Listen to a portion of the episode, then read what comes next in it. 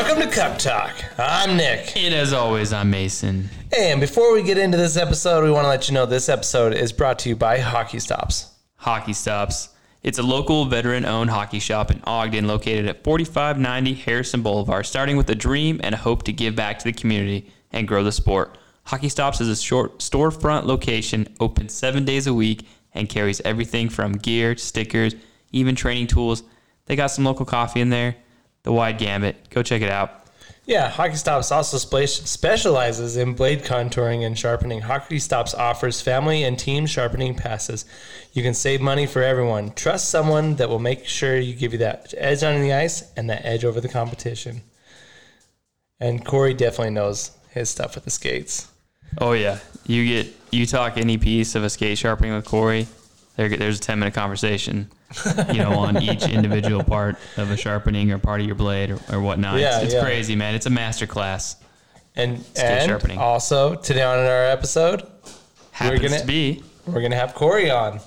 Corey. You know, he is a local, or he's, he's he wasn't originally from Utah, but he's been out here for a long time. He's a he serves the community in the capacity of a firefighter, full time out at Hill Air Force Base as a civilian government employee, and then he's also still in the Air Force Reserves. Um, as I believe he does fire in the Air Force Reserves too. Um, but he started out as a Marine. He's, he's serving on both sides of the front, and he's serving the community with the hockey stops and Utah Warriors hockey. So this guy just lives to serve others. Great guy. Stay tuned for that interview. I'm excited to talk to him. Oh yeah, it's gonna be a blast. So, Mason, how you been? Man, I've been good. It's uh it's just been good these last couple weekends. I yeah, haven't like had a whole lot that uh scheduled that I've had to go do or things that mandatory anything and so I've just been enjoying my time. Um, my buddy had a little birthday party last Friday for his like he was 32 I think and his girlfriend set up all the like yard games out in the house and his uh, and uh, just you know had it like looking like a you know with the whatever cornhole and you know just looking like a little uh one of those yard setups uh kind of like what these college you know championships are you know cornhole and, and beer game setups. I don't know where i'm going with this. Anyways we, we, we played some games and just uh hanging around hanging around with the boys and then uh saturday i watched you know with caps. Great night and uh, watched some hockey and just had a good time. And then chilled on sunday. What about you man Well, I mean, it was a busy week. We uh we got on the ice Tuesday. We got on the ice Wednesday with kids. Thursday, um, I don't think we did, or Friday. But then Saturday, we uh went to the Maverik Center and skated. and that's so, right, yeah. yeah, Jared had us out for a little skate at the Maverik Center with the kids, and it was a blast. And thanks to him for doing that for us.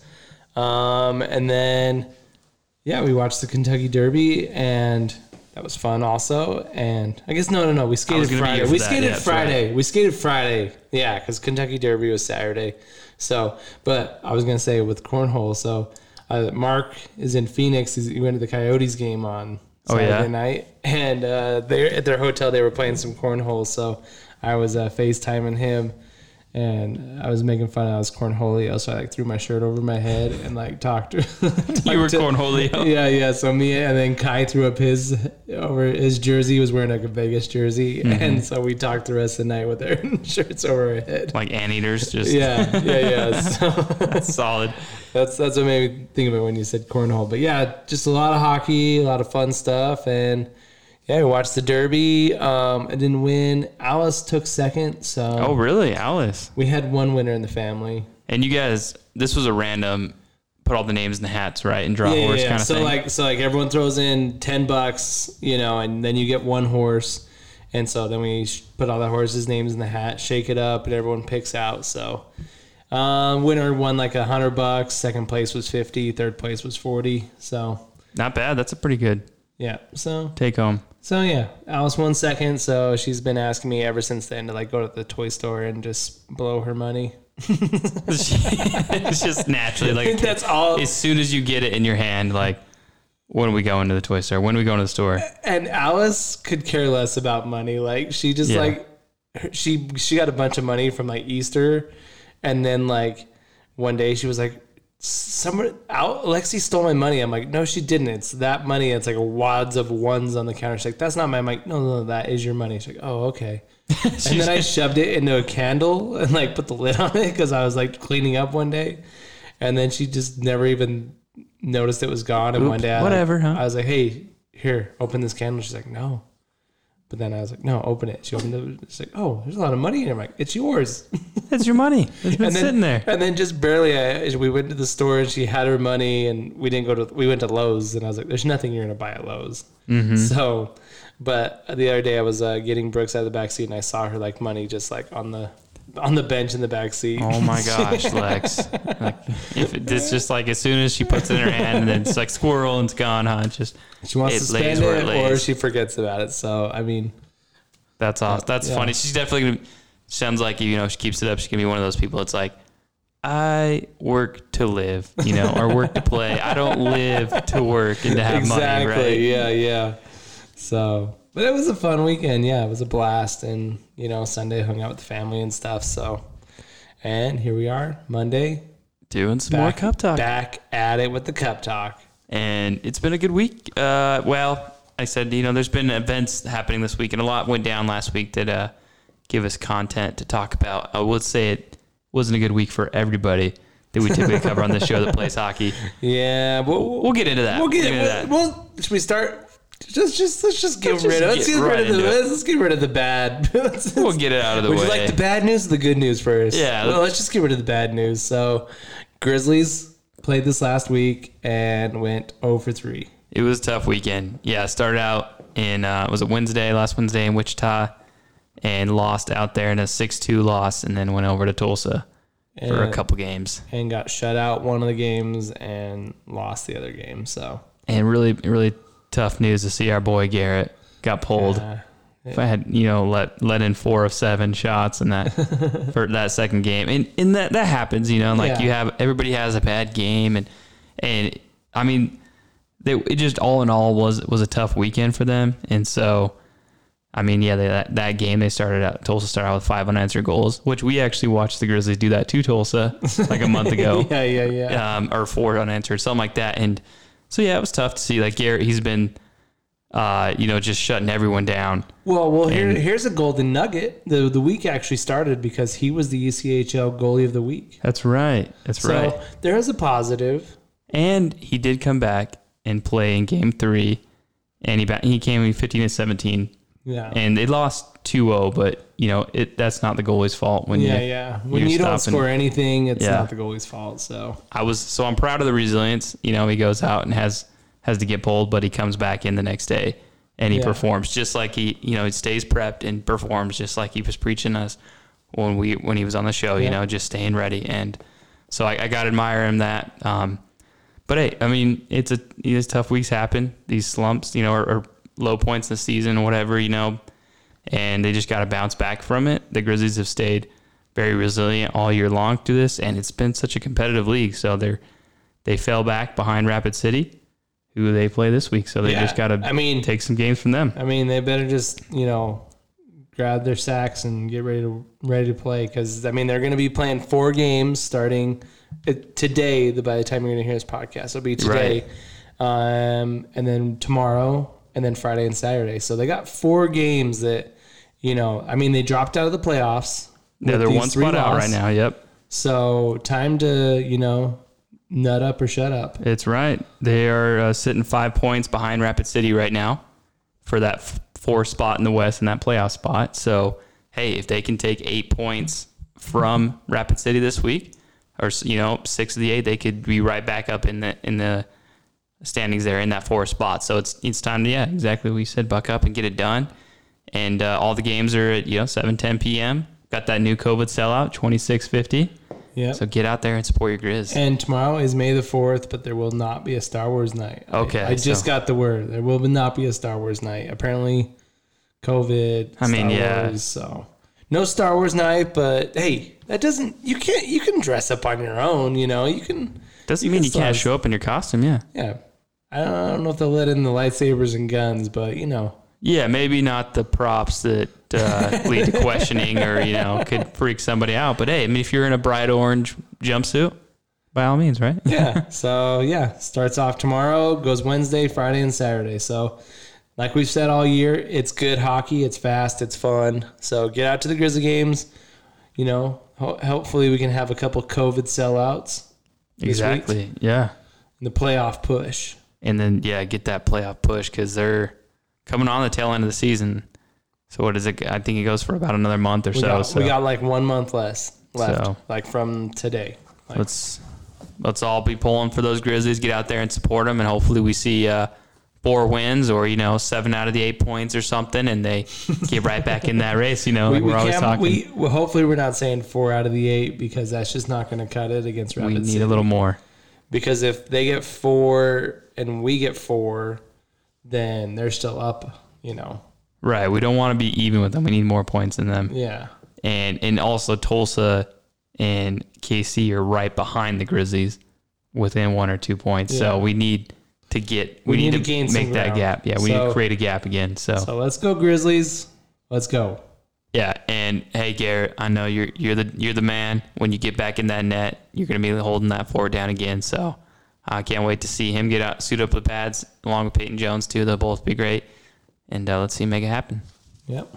All right. Well, let's uh let's move on to the positives in Utah Yeah, hockey this last weekend. So nationals were this last weekend, and Utah sent a couple teams out there. They did, yeah. And you know, your affiliated program, DYS, Yeah. DYS, no, DCYHA. DCYH. I'm like, gosh, what am I missing here? Yeah, the the Golden Eagles, right? Yep. Yep. And so was it the 14U goes out there and takes home a bronze? Yeah, yeah. So the 14U got the bronze. Um, 16U team from Utah was the Park City Miners. Um, don't think they got any hardware. And 18Us were also an Eagles team. So the Eagles sent two teams. So Yeah, great for Davis County. yeah, and then the Lady Grizz, um, they sent their girls, the U19 team, and they took bronze also. So Okay, and that was and that was the best a ladies team from Utah has ever done at nationals. at that level of nationals yeah, yeah. tournament because I wonder. I know like the the older women, like my mom played on the nationals team, and they, but it, it's kind of it's a different. Yeah, Like, I uh, mean, it's USA Nationals, change, you but yeah. tier one, tier two, division one. It's It's yeah, they were like, I, and I'm not sure yet that they're like a senior level. You know, like they were Yeah. all ladies in their 30s and stuff. I So I know guess they yeah, this is a U nineteen team. at the So- U19 level, right? Yeah. Awesome, good for them. That's Yeah. really cool. So I mean, also associated with the Lady Grizz with Lexi. So Yeah, she's been skating with them, and, and So- she's gonna go play next year, right? yep, yep. That's that's the plan. It's the plan. Maybe we'll see the little Lex Van Komen at a. Maybe she'll be, you know, rocking a, a. She'll go to nationals with two different teams one day or something, dude. Her, her yeah, yeah. So boys travel team or girls team. yeah, there's definitely you know it's been an exciting summer so far. I mean, it's not even summer really, but you know I feel like it's been an exciting off season with her, and definitely looking forward to the rest of it. But yeah, congrats to the Utah teams. You know out there. Yeah, I mean, just going to these tournaments, that's awesome. And, you know, getting that exposure and representing Utah and the communities. I don't care whether it's Park City, um, yeah, Grizzlies organization, Davis County. That's awesome to see teams going out there and, you know, taking home a trophy.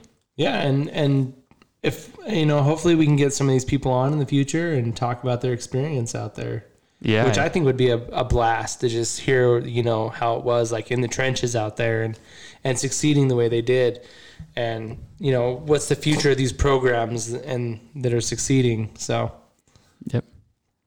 That's awesome. And oh, also, uh, I mean, this is a little golden nugget too. So uh, my my coaching partner Don Yeah. is now the president of DCYHA. Really? He's the president. Yep, yep. So shout out to Don and good and for we you, Don. and I told Don, you know, I, we were talking about there were some board, you know, openings and stuff, and I was like, "Can I vote you president?" And Yeah. he was like, "I don't know."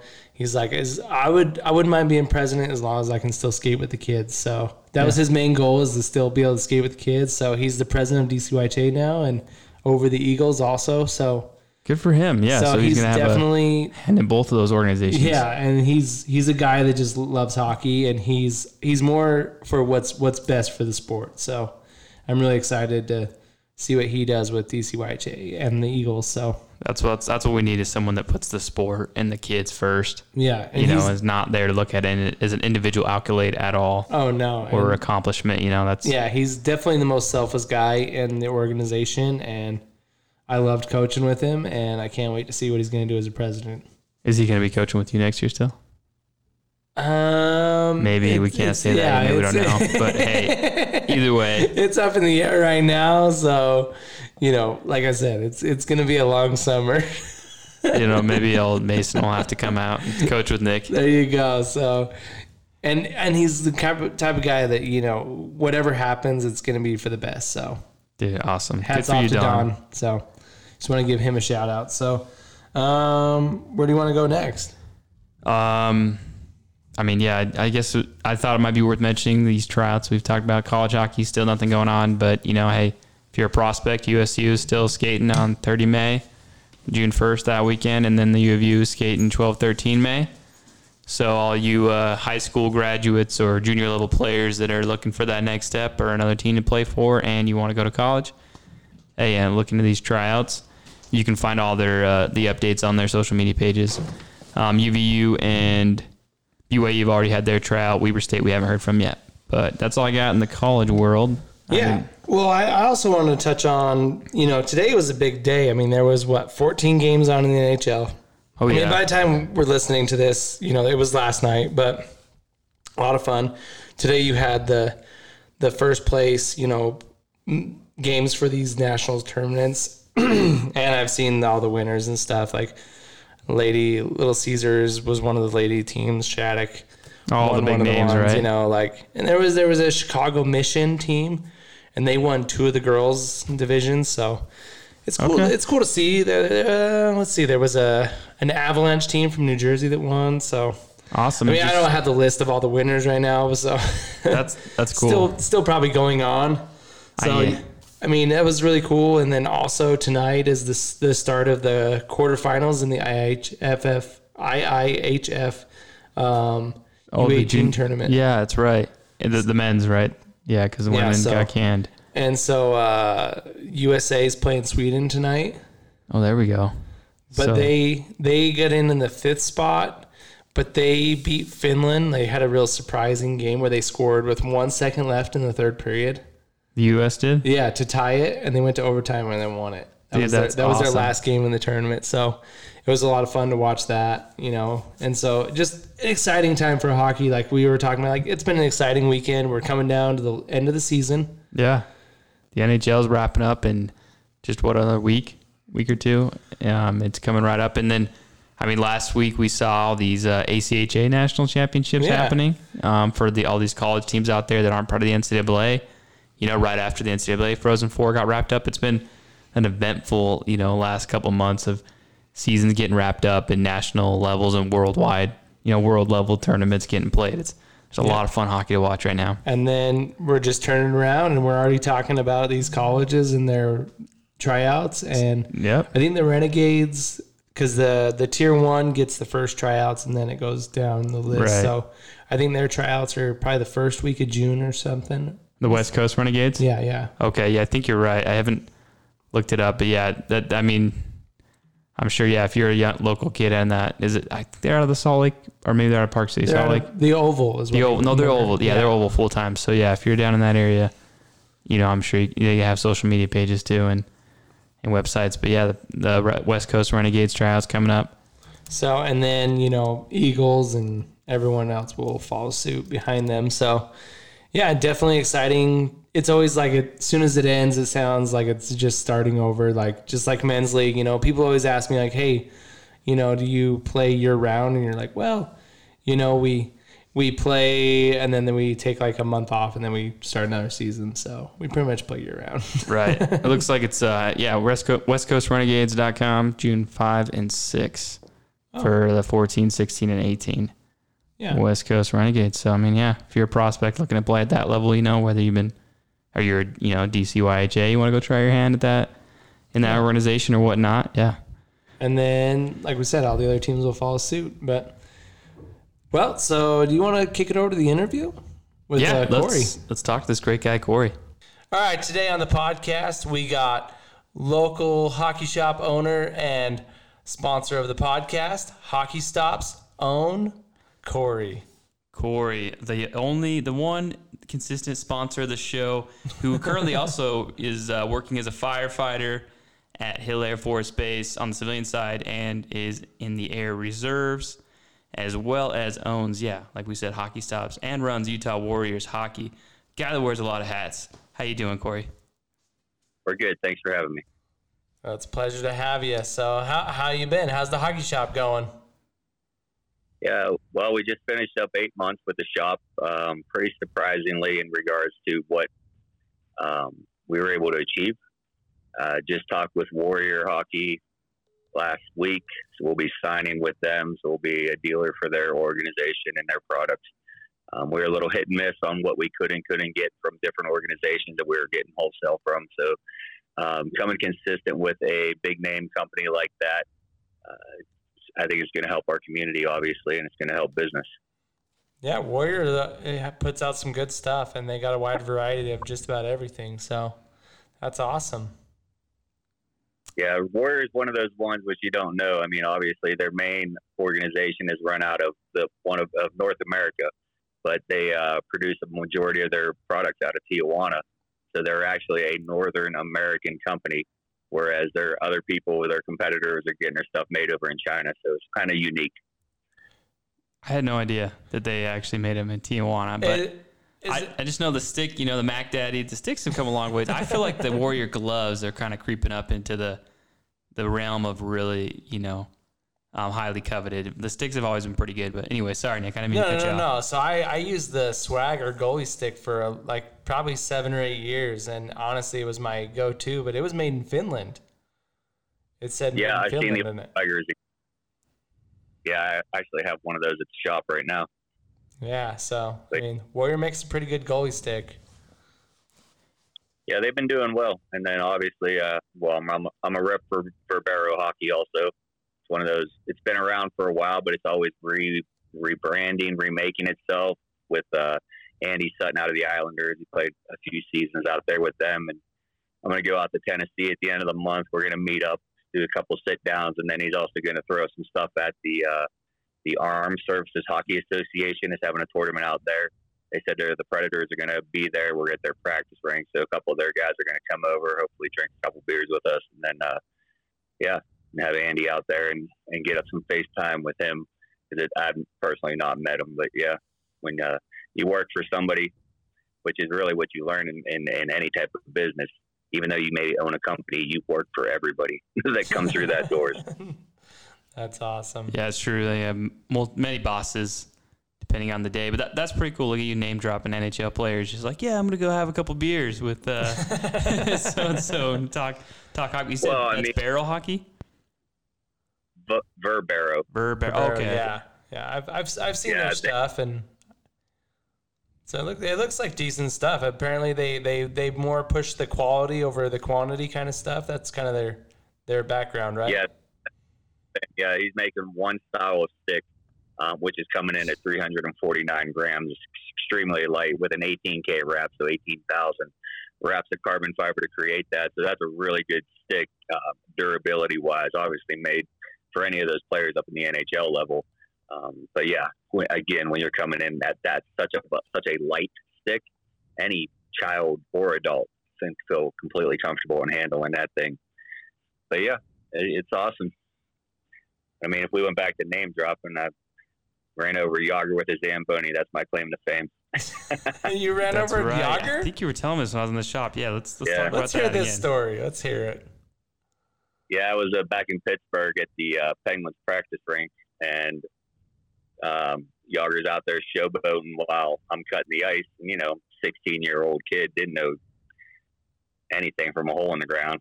and this, this cat jumps on the ice, and you know, he was new. You know, he was uh, up and coming, and all his Czech handlers were out there on the on the side. And he's waving to all the ladies, just skating backwards. And if you've ever driven a Zamboni, you, you don't get off your lines. So right. I'm slowing, skating, skating, and I'm like, you need to watch out. And yeah, I ran him over. and but he, he got up. You know, I just kept going. He, he got up and he just waved at me and was like nothing. And uh, and then the reason that that always comes up here was I was talking to Bobby Holik from uh, Detroit and the Rangers. He had what 19 years, five Stanley Cups or something. He's up in Jackson Hole, and he was down at the shop, and I'm like, "Who are you? Where are you from?" And then after the introductions got through, I'm like, "Oh, do you know Jagr?" And he goes, "Yeah, I was just talking to him last week." And I said, "Well, next time you talk to him." Ask him if he remembers the kid on the Zamboni in Pittsburgh that ran him over. and he actually remembered that happened. That was pretty cool. Like somebody, you know, that deep into hockey and travel the world can still remember the one little kid that ran him over. Oh, that's awesome. Oh yeah, that, sounds that like stick. yeah, sounds like Jagr hasn't changed. You know, still showboating to the ladies, and uh, you know, nothing's keeping him down. You know, from the Oh, sounds yeah. of it now, I don't think he could hold up after another one of those hits these days. you know, you hit him with a Zam, he might be out for a, a couple games. Nah, Might have to man, take a it's break. I saw I saw just barely that he's 49 and he just finished his pro like pro season in Czech is where he's playing right now and he says he's coming back next year. So he's 49, he's coming back next year. So Yeah, I didn't know he was part. He's like a big owner in that team, and so he's like, if I leave, a lot of the sponsors leave, so I feel obligated. And they won their their tier two league or whatever, so they're Yeah. moving up into the top league, and it's like, oh my gosh, this 33 year career just going strong. I, I don't know. It seems like his gas tank never gets empty. Well, if you've ever seen his workouts on any of the YouTubes or what have you, he works out like an animal. Mm. I mean, you know, he's just he's just full tilt, hundred percent all the way. And, he, and like you know, like he said, really, what comes down to hockey, I'll stop playing when it stops being fun for me. And I think if every one of us play hockey, especially at our older ages. You know, there's some 67 year old cats that I skate with on adult league, and obviously they're there because it's awesome. yeah, Really, why Right. you know, we're all in that, all in this, and the same reason you guys are doing what you do. Yeah, it's definitely we do it because it's fun and we enjoy it, and you know we all love the game. And let's uh, let's hear a little bit more about your background. You know, and how you, did you were you a first first generation hockey player, or did your dad play, or No, none of my family played. So, uh, and now my son is the only one who kind of he, he plays adult. He played uh, with me. We just played last night. He got Oh, cool. three or four years with NUI, the Northern Utah Independent Group, and then just graduated last year. And yeah, first beer league season. So it was pretty neat. Nice. Yeah, I saw our first shift out. I saw a pass right across the goal, and he buried it. And it was, you know, it was one of those dad moments that probably many people won't ever have. But you know, I don't even know he realized how cool that shit was. But yeah, but for you, yeah, that like that's um that's like kind of an impactful impactful moment, or just kind of seeing it all come together and a culminating event for you. But it's it's funny those moments that when you're in it, you know, there may be only be one person that realizes how special that is, and you think back to it, and you're like, that was that was a cool moment, though. You know, and, and Yeah, it's def- always fun when you can do pat, you know, mom, dad, dad, son, all that. right, right. Yeah, when I started, I, I was I was actually talking to a couple of the customers that come in, and we are discussing the uh, the new Mighty Ducks kind of series that they're running. Yeah, game changers. you know, it, it it's funny, you know, and then you think back to like the first time I, I was 15 when that thing came out, and I obviously went to the movies and saw it as a kid, and uh, they built they built the rink over in uh, where I was working next to the I was working at Burger King, and I was like, I want to learn how to skate, so I grabbed these cheap ass skates, went over, and I said, Hey, you guys got a job? And they're like, Do you know how to skate? And I said, Nope. They're like, Do you play? I nope. He goes, "What can you do?" I go, "I can clean the ice and beat people up. That's as good as I get, man." they gave me a job the next week. So yeah, I went down and I, you know, worked at that rink for three and a half years. Um, two years in, I made the junior C team, which is pretty garbage in hindsight.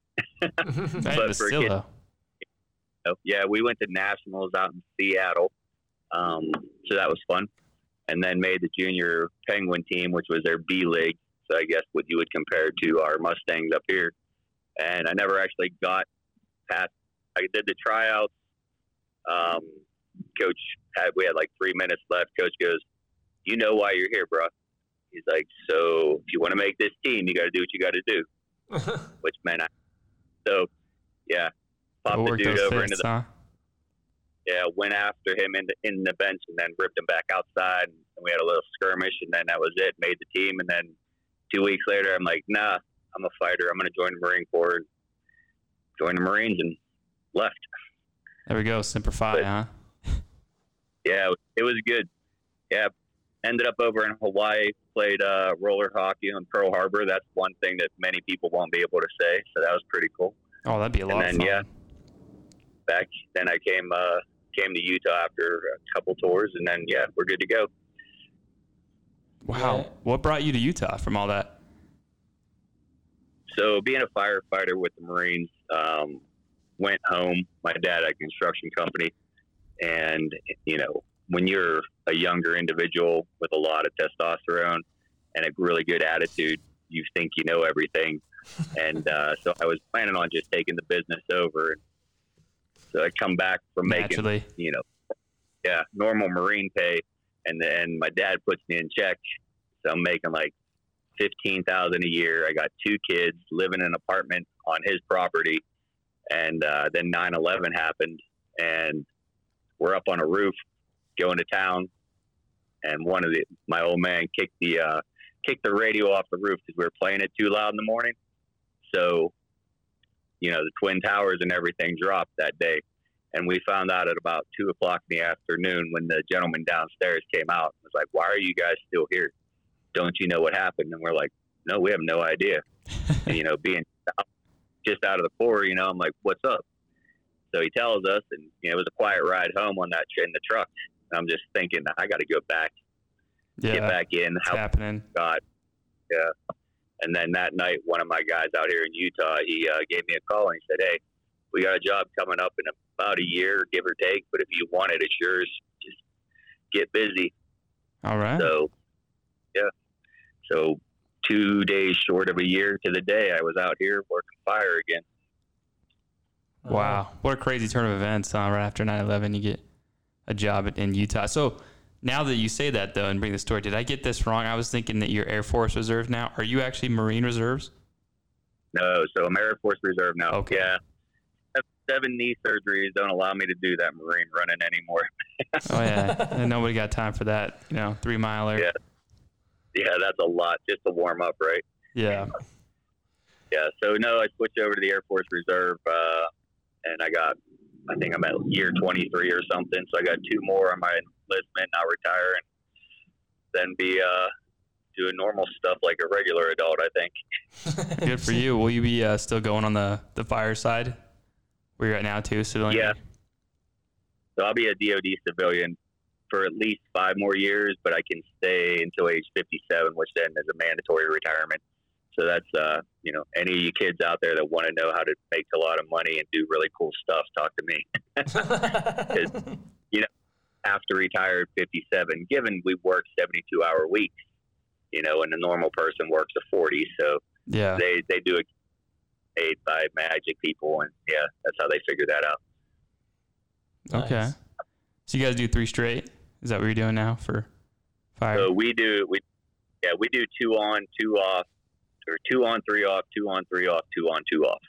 So like we'll have Oh, a long week, and as long as you work six days in four six out of the fourteen days, you get your numbers. You're good to go. okay, so that's yeah, what it's a you're shooting for. Interesting Yeah. way to do it. so Plus you've you been, get like so you, how how long have you been in Utah then? You said 23 years. So I got oh, I got to Utah in 2002, so it'd be Oh, okay. 19 years. Yeah, and then uh, joined the Marine. Yeah, joined the Marines back in '96. So it's been a long time. nice. And and then you started the Utah Warriors. So I picked up the Utah Warriors. Um, our team was established, but we just had a couple little hiccups here and there. And you know, when you're running anything, there's life, and then there's everything else that's going on, and then you're trying to do some really good stuff for some people.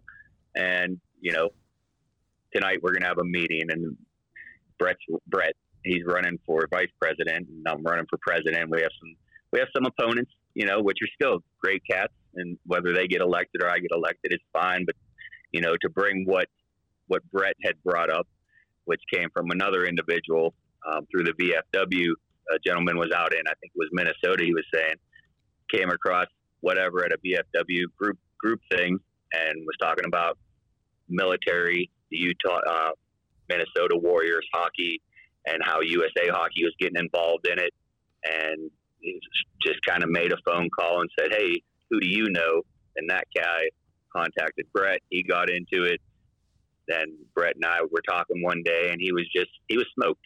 You know, he had a he was running this thing for five years, just him and his wife, at least five, and was like, "Dude, I just I'm tired. I need to show up, Yeah. skate." Um, and I'm like, "Okay." I said, "I'll take it for a minute." Um, so I've had it for two years now. COVID really gave us a big old kick in the butt last year, but you know we're going to get reorganized this year, get back on track. Um, we got our guys going to Tennessee. You'll see them at all the Grizzly games or as many Grizzly games as we can get our guys to get to. You know, because again, everybody's living lives, Right. and uh, yeah, so we're just getting out there. We're raising funds.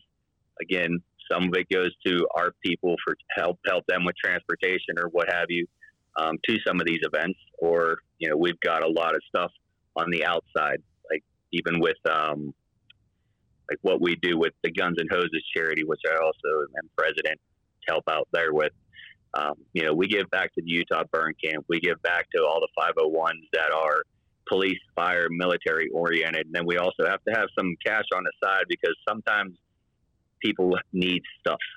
Um, and, you know, we get phone calls in the middle of the night. Some of our guys just need to talk. Some of our guys are, you know, talking to the bottle. Yeah. And yeah, it gets, rough. So I, I try not to talk about that one because it just, it, it irks me. Like, you know, with one of our guys with the IGY622, Brian Hellbach, he runs a podcast and and that cat's doing good stuff for people.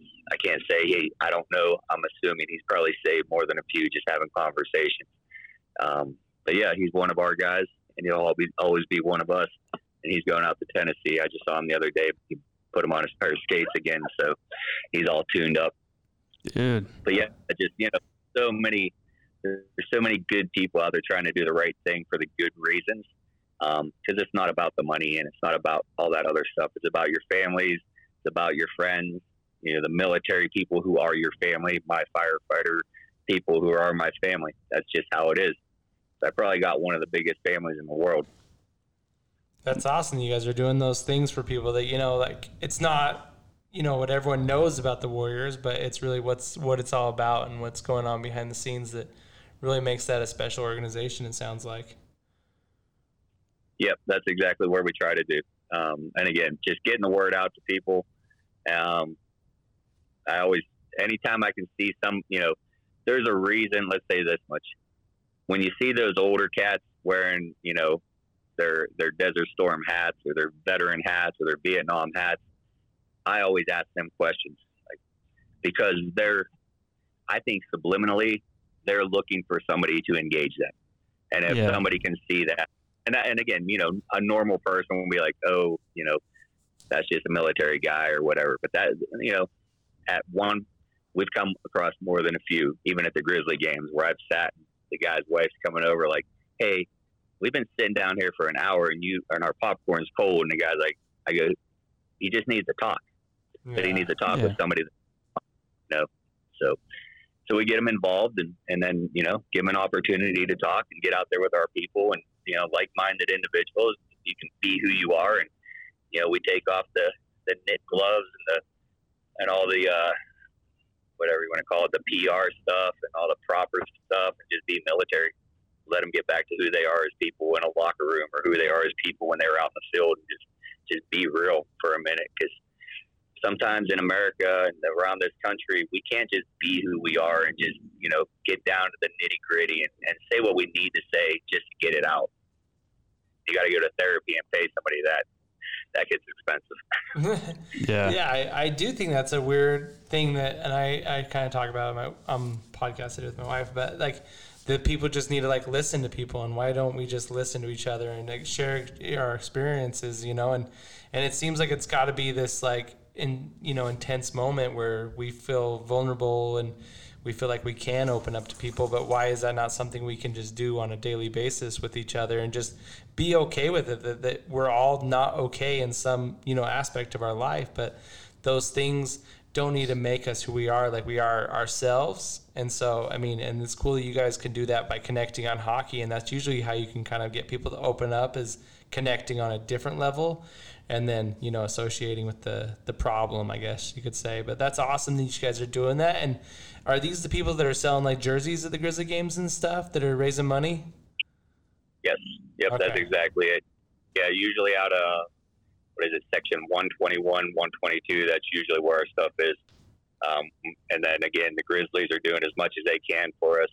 Uh, usually we're getting ice time or we're getting military night which goes both, both ways you know we get our guys we get the word out that we exist and then they get all their benefits from actually having us and, and letting us be there with them Yeah, that's that's awesome. I mean, it's crazy too, like how easy it is to take for granted these just these moments of like camaraderie and being able to just e- either be in a locker room or just you know some kind of group setting with your with your teammates or your brothers or what what have you. And you know you don't realize like how therapeutic it is just to talk real life issues and then like once I mean to think about that all being gone, I could see you know, where that just, you know, that could creep in. You would just end up craving it, you know, and uh, so that's really cool that you guys are able to serve, you know, not only you're serving the country and the community as a firefighter, you're able to serve these veterans and the community in a way to get everybody uh, involved in a sport of hockey or just in the in the sport of life and just being, you know, people with each other and uh, you know and have you know coexisting and, and uh, living like a community like we we originally had to you know, as people, it's so easy to be so antisocial and, you know, individual these days. yeah, definitely. That's definitely a better way to look at it too. Um, yeah, you're you're feeling it, and you know you like you run into people and you you look at them and you get a gut feeling. Like, I mean, I wouldn't be talking to you two if you two didn't give me a good feel. You know, Yeah. you you you have good intentions. Um, you both like hockey, and I didn't want to throw you through a wall the first time I saw you. So yeah, we can hang out. I'm, I'm really glad, by the way, that you didn't want to throw me through a wall because remember you standing probably a foot taller than me and, you know, probably having a good amount of weight on me. So I'm like, yeah, if this guy, if you want to throw me through a wall, you know, I that was, could have wondering, the I end was of me. wondering what that hole in the wall of the hockey shop was. I was just kidding. I, I got- got that patch. We're okay now. It was the, the fallen Utah Warriors. So let's let's get into what what pushed you to make that step to start the hockey shop. So the shop, honestly, the uh, the day that I decided that shop was going to open, um, I drove down to one of the hockey shops that was about an hour and a half, two hours away, and I was like, called up my guys. And I'm like, hey, I'm going to go down. Who needs their skates done? What do you guys need? Let me know. And so I went went to six different houses, picked up six different pairs of skates, drove down there. Took me about two hours of traffic. Obviously, you got to go to 7-Eleven and get a Slurpee. You know, I got to get what the wife needed some stuff down there. Um, spend maybe an hour or two hours in the shop getting this stuff done, going through whatever.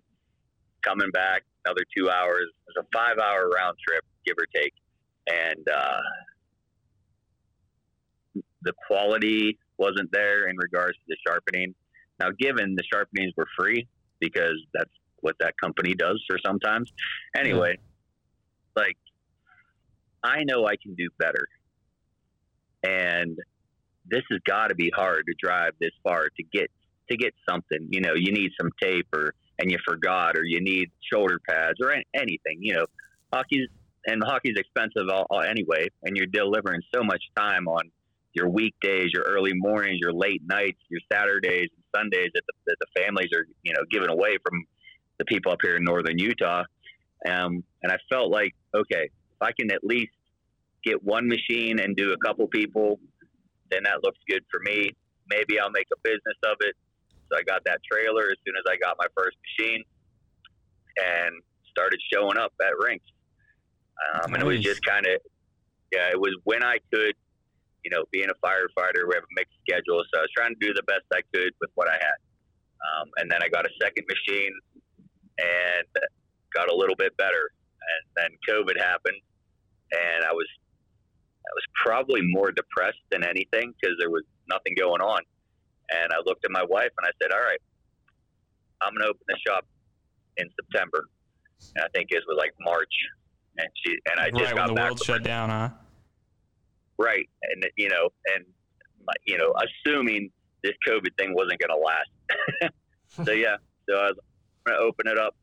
So I went, you know, started looking around. I've been, you know, been searching out places here and there and trying to just find something that was reasonable price wise for rental and, and try to make shit happen. And so we get there, um, had this place next to the pie all set up, went in, talked to him, blah, blah, blah. We're good to go. So the day I'm going to go sign, the guy doesn't show up. And I'm sitting in the parking lot. And then I drive around and I'm calling him on the phone. No answer, no nothing. Not even a, you know, we got somebody else, whatever. Um, Just so I drive around the corner. Yeah, it was weird. Uh, I'm like, if you want to sell, you know, you want to rent a place for quite a substantial amount of money, you should probably, you know, answer your phone. Yeah, So I yeah, that's helpful. I was going to go up to uh, up to the rink and just kind of wait there for a minute, and I saw the where I'm at now was completely empty and was an old dentist shop, and had sign out front, you know, for rent this much cents a uh, square foot. So picked up the phone, I called this guy, and uh, so this guy's Giovanni Favaro, and he he's like, "Hey, how you doing?" And I'm like, "Hey, who's this?" He's like, "Oh, this is Gio. How are you, brother?" And I'm like, "Okay, man, this guy's Doing cool." good. So I'm like, "So tell me about your shop." Blah blah blah. He goes, "It's this big. Um, I'll give it to you for this much, straight off." He goes, "I know COVID's happening." He goes, "You're, you know," I explained what we were going to do, and I said, "I don't know what I'm getting into." He goes, "I'll give it to you for this much, no problem." And I was like, "Done." Too easy. He goes, I, we signed papers. I goes, how about it? I'll meet you in two days. Come up two days later, sign some papers. I'm like, boom, here we go.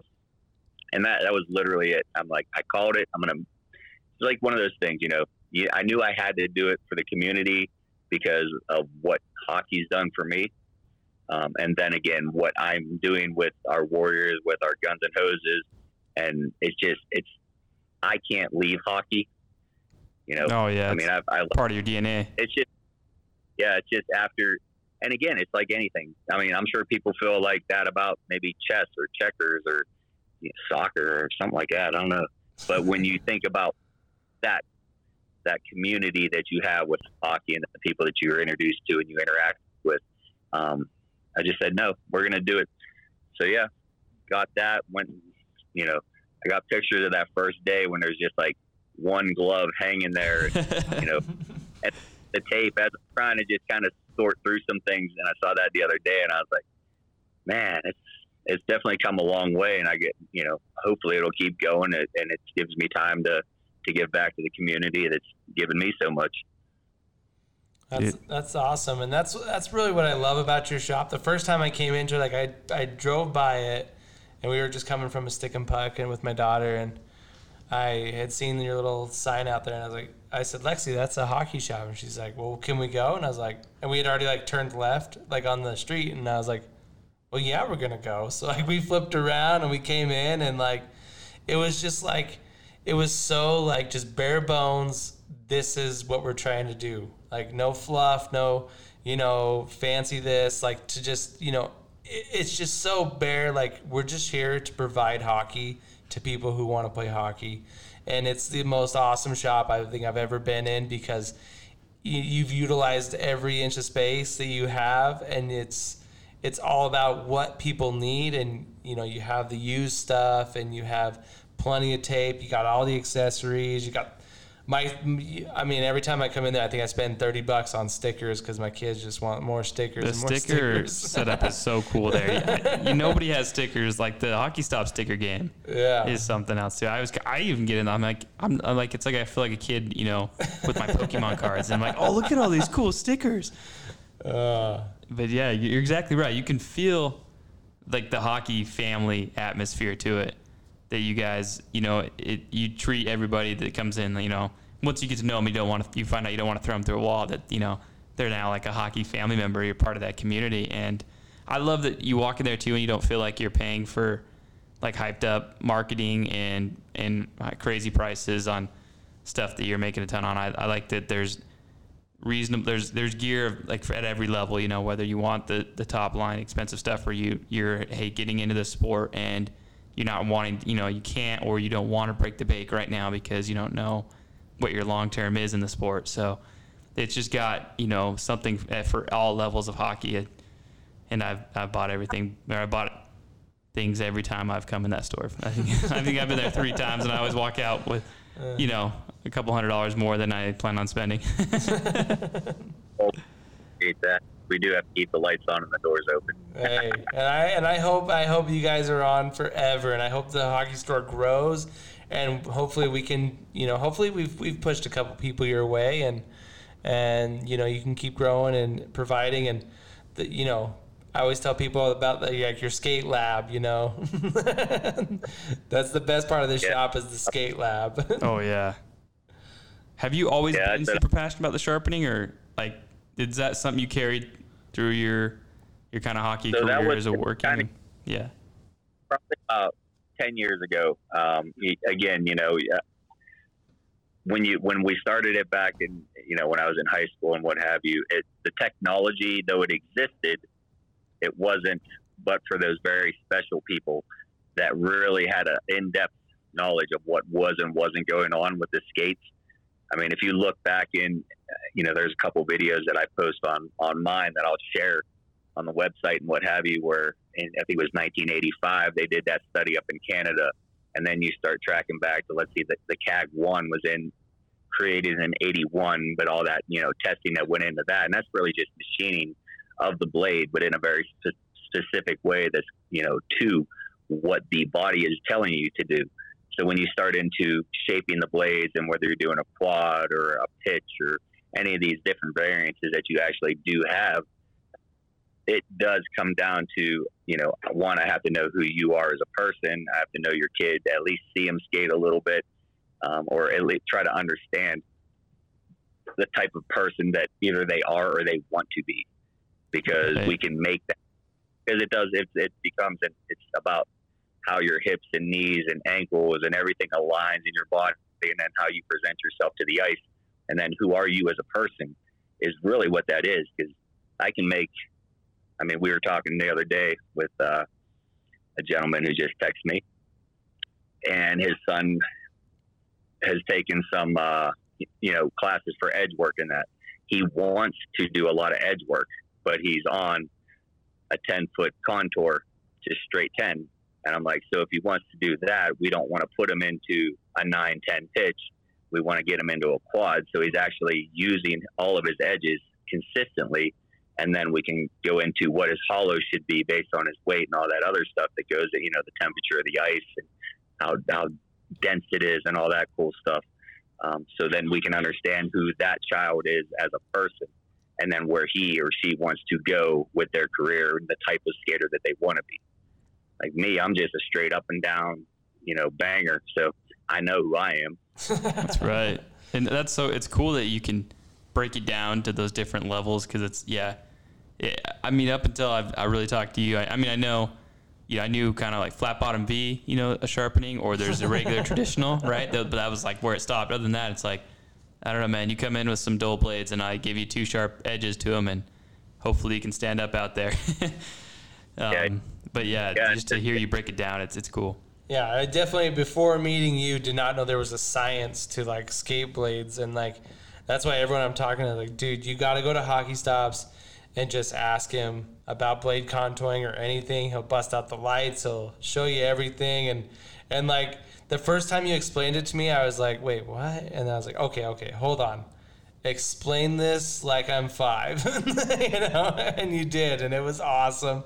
And now I understand kind of a little bit of it, and I tell everyone about it, and you know, I think it's awesome. And and you did my daughter skates and stuff, and she's definitely become a better skater, I think, you know, and that's due to ice time and stuff. But I think that you're what you did, you know, gave her a little bit more of that edge to you know to be able to skate a little bit better because she really has picked up in her speed and agility on the ice from the time that you did that to now.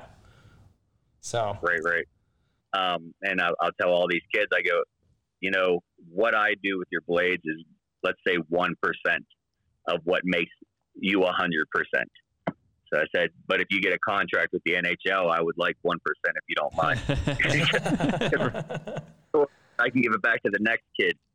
nice. That's what I it is. It. I love that mentality of yeah, just we're we're bringing some money in so we can bring that next guy up and just keep looking at who's next up. All right, this is where you want to go. Let's get you there, and then you're gonna help us get the next guy there too. Well, and, that, and again, if you look, uh, the growth since I've been in, in Utah, you know, of hockey, again, it's a slow growth because hockey is a, a sport that's really a unique kind of sport to anybody that especially doesn't know anything. And if you don't know anything to get into it, you basically need to find somebody that might know something and become friends with them so they yeah. can educate you on why it's so cool.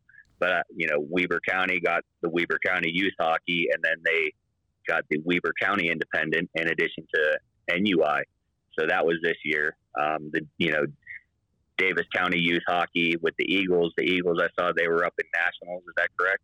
Yeah. You know, the 14, 18 under. You know, those are huge steps for these kids coming out of this area. You know, to be going to nationals and be challenging these other teams that are, are into it. I heard the Arizona group. You know, Arizona, Phoenix. That is a huge hockey area, and they're putting out some really good people too. And our cats are going down there and skating right beside them. So everybody's they're getting the acknowledgement I think that they need to make that sport, this sport, even better for everybody that's coming after.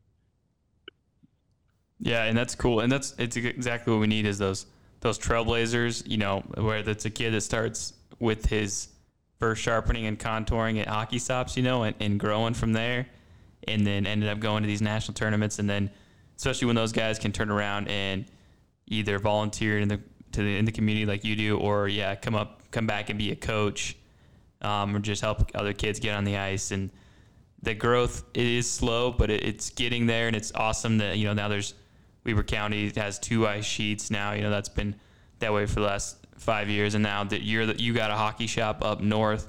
I found out there's a hockey shop in Cottonwood that I didn't know about. Yep. So there's you know there's multiple shops now kind of popping up instead of just having to go to the one location in, in Murray, whatever, you know, pure hockey, I think it is now. And, and so, I mean, that's how we, that's how right. we do it. It's, it's crazy too. Like you said, the driving, like, I don't think like Nick actually talked, he's, he's talked this piece a lot. He met with Syracuse City about trying to get a rink out this way. And it's like, they were like, well, can we get people off 515? It's like, you don't have any idea how far hockey players in Utah are willing to drive to skate or to get a sharpening or to do anything hockey.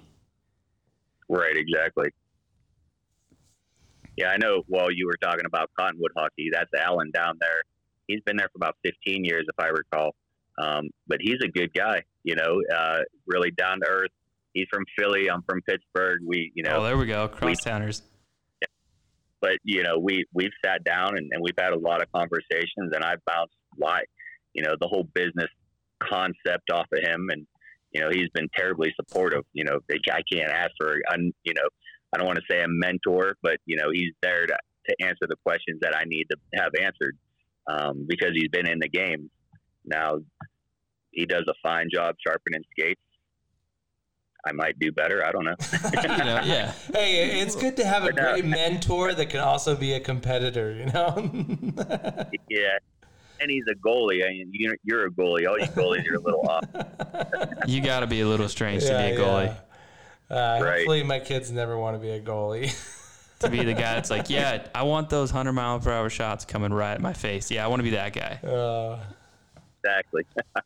the only dude yeah, no on the doubt. team playing my position, or one of two. Yeah, you have to be a little bit of a strange kind of lone wolf guy. Um, but and so that's uh, you talked about your story where you kind of you picked uh, you went over to the ice rink, had some skates, and said, "Hey, can I get a job?" And then you're playing junior C, and then you're playing junior B. Um, I was I was gonna I wanted to ask because so um, was there kind of a particular individual that's been like the greatest influence on your hockey career, or maybe someone that's not even in hockey that just kind of helped you out staying on the ice or or whatnot? Is there someone that's influenced your hockey career, or hockey, you know, whether that's either on the ice playing or you know running the shop or whatever? That's a good question. No, You're kind of just blazing your own trail out here. you, you know, it, it, it's there. There's a lot of good people that I've come across. Uh, you know, we had our my first manager, Russ. Uh, he was a short little. I don't even think he ever played hockey, but he was managed the rink and everything. And he was just a really happy guy. You know, everybody loved him. Um, he was a good guy. Um, gonna meet this one guy. He we played against each other in high school. We were working together at the rink. Um, he was my best man in my first wedding, Oh wow! and then we're, we're going to play together in Tennessee after now 26 years of not playing together. Yeah, Dude, that's And, uh, awesome. Reunited. he's a cop over in Pittsburgh, and yeah, he was. Uh, I'm like, hey, well, I'm going to be in Tennessee. Do you want to come skate Memorial Weekend? He goes, yeah, I can do that. And I'm like, cool. Done. Done. Yeah, we're going to do this, man.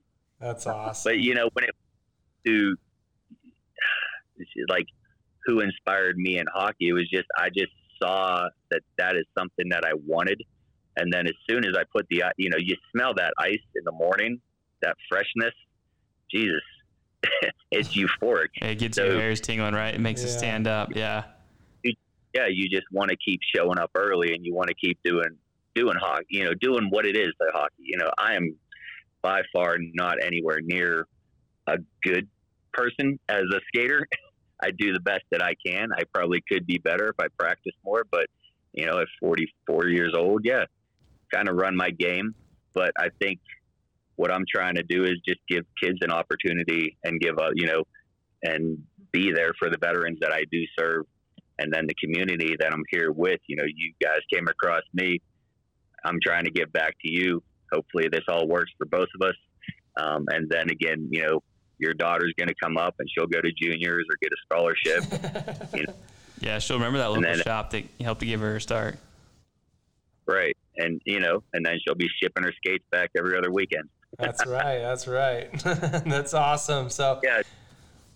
Well, Corey, we appreciate you know you coming on and talking with us, and we've appreciated your support with the podcast. You know, and we honestly also uh, su- appreciate you taking care of our skates. You know, and you know, and also what you're doing for the community is honestly what speaks louder than anything you're doing, because that's what's really important about hockey here in Utah, and that's that was our goal with this podcast when we started was uh, make some money or whatever. Not really. Like we just want to help grow the game that we we love, you know. So it's cool to see that you're doing that also, and those people that are doing that here in our state of Utah are definitely, you know, doing good. Yeah, definitely. There's a lot of people out there that are doing far more than I that need just as much recognition. Those coaches and parents that show up every day, those are the ones that are putting in the hours. I mean, we're just having fun with what we can right now. But Hey. yeah, we'll do the best on both sides. You know, you give you're giving hockey a voice. I'm giving them a place to sharpen their skates, and we'll just grow this until we die. That's Then right. Until everybody's heard of the sport, it's just second nature. And yeah, I just echo what Nick said. I, I've, I think we truly have, a, you know, pretty much the same mission or a very similar mission in what we're doing. And I'm super grateful we've had this, this partnership and just friendship that we've developed, you know, with uh, with you, Corey, and your store. And yeah, welcome to Cup Talk. And uh, as a National Guard guy myself, hopefully I can uh, join you out on one of these Warrior skates. yeah, there you go. Yeah, as soon as we get that, we do have an eight o'clock meeting tonight, so there you We'll try go. to make it onto that. We'll see. Yeah. See if we can get the rest of the podcast wrapped up before that. right. All right. Well, thank you guys for having me down or you know on the air, and then uh, you know keeping me on your uh, on your show and promoting the business. yep. Abs- Absolutely. Hey, we'll see you around at the shop. All right. Thank you all. Have a good day. you too. We'll see you later, Corey. Welcome back. Welcome back. That was a great interview. Dude, What a guy. you know it's it's awesome how like we get these interviews and we think we're just going to be talking hockey and then we just like get on a whole new level of like just like deep talk or like spiritualness or whatever. Yeah. Like it's just it just shows that you know hockey players you can interview them for hockey reasons, but they are people. Like they're not just a hockey player. They're they're people that are like good people that are doing things through hockey and changing people's lives. And that's honestly when we when we all say hockey's more than a than a game, I think that's exactly what Corey was talking about. Like, you know, like hockey's the the reason why he kind of gets in with these guys, but it's more than just it hockey. just it's like yeah it's the olive branch like to get to Yeah, yeah, know yeah. these guys right just the how we bridge that gap but it's just hockey it's a lifestyle it's a community Yeah. and that's what he's all about in his store from his organization that he's working with in his store it's it what a cool thing what a cool guy to talk to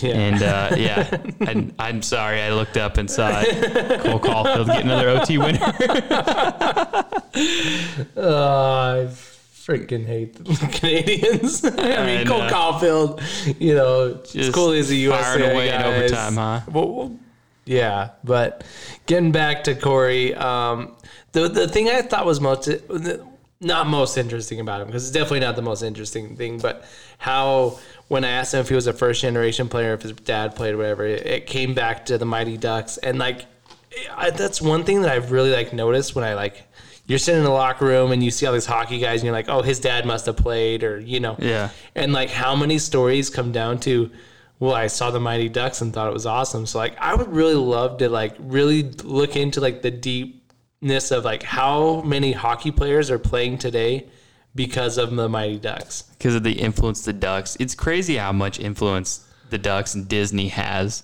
on Yeah. our world, on our culture. You know, like what was it last week? The Disneyland Resort opened back up. Yeah. The first time, and people were like bawling their eyes out, Yeah. being able to go into the park, and yeah, it's great. It's it would be awesome to to, to see how like some actual numbers or talk to people like how that hockey movie, those, that trilogy has influenced so many careers. You know, and people really knocked it, dude. I, am I'm a Mighty Ducks like kid. Like, Yeah. dude, that was that was part of the type that I mean, part of the reason why I'm into hockey because Mighty Ducks came out and Mark got a stick for his birthday. And that was the first hockey stick we owned. Was because of a Mighty Ducks, you know, yeah. you know, repercussion. That's crazy. And see, I was a.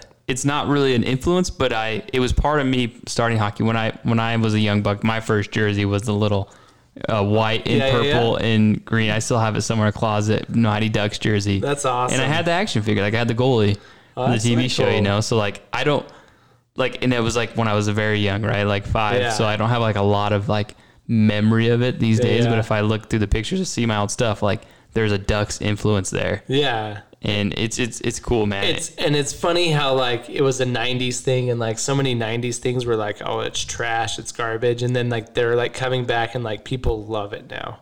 Yeah, ninety. It's a funny. A decade sucks. Just bring it back thirty years later, and now it's just the coolest thing since sliced bread. You know. Yeah, and everyone made fun of the Mighty Ducks jerseys like when they first came out, and the the teal and the purple, and like they were the laughing it's a stock. of Disney the, character. Oh my gosh. They were the laughing stock of the NHL, and now like anytime you go onto any of these hockey accounts, they're like, "Oh, we're gonna have a jersey battle."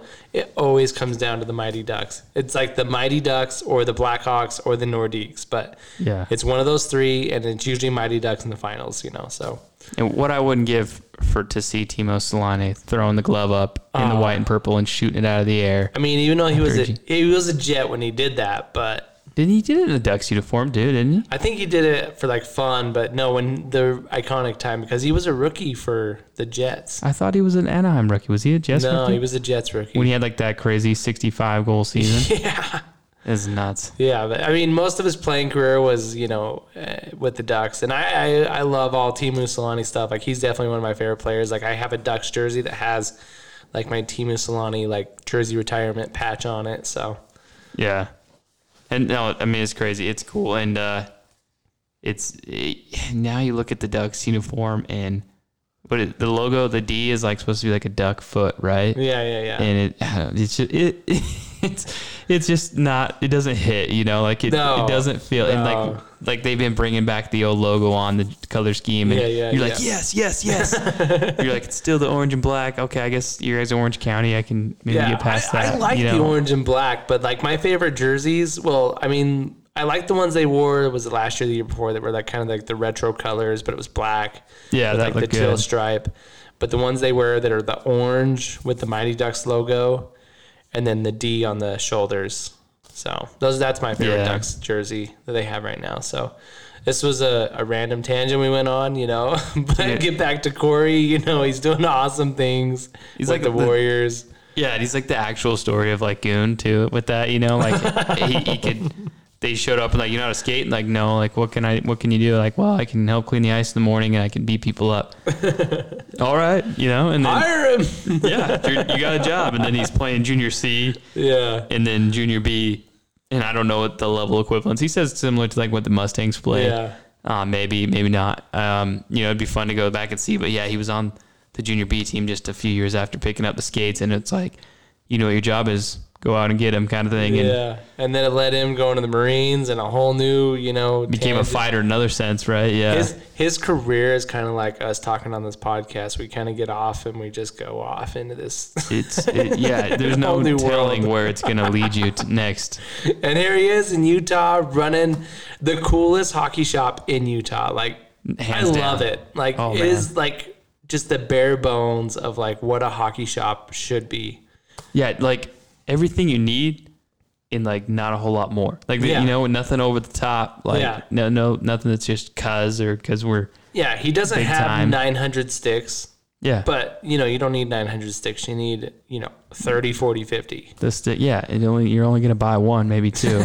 you know, you don't need to look at all 900 that are Yeah, the exact um, in same the stick. inventory. Yeah. Um, and um, where was I going with this too?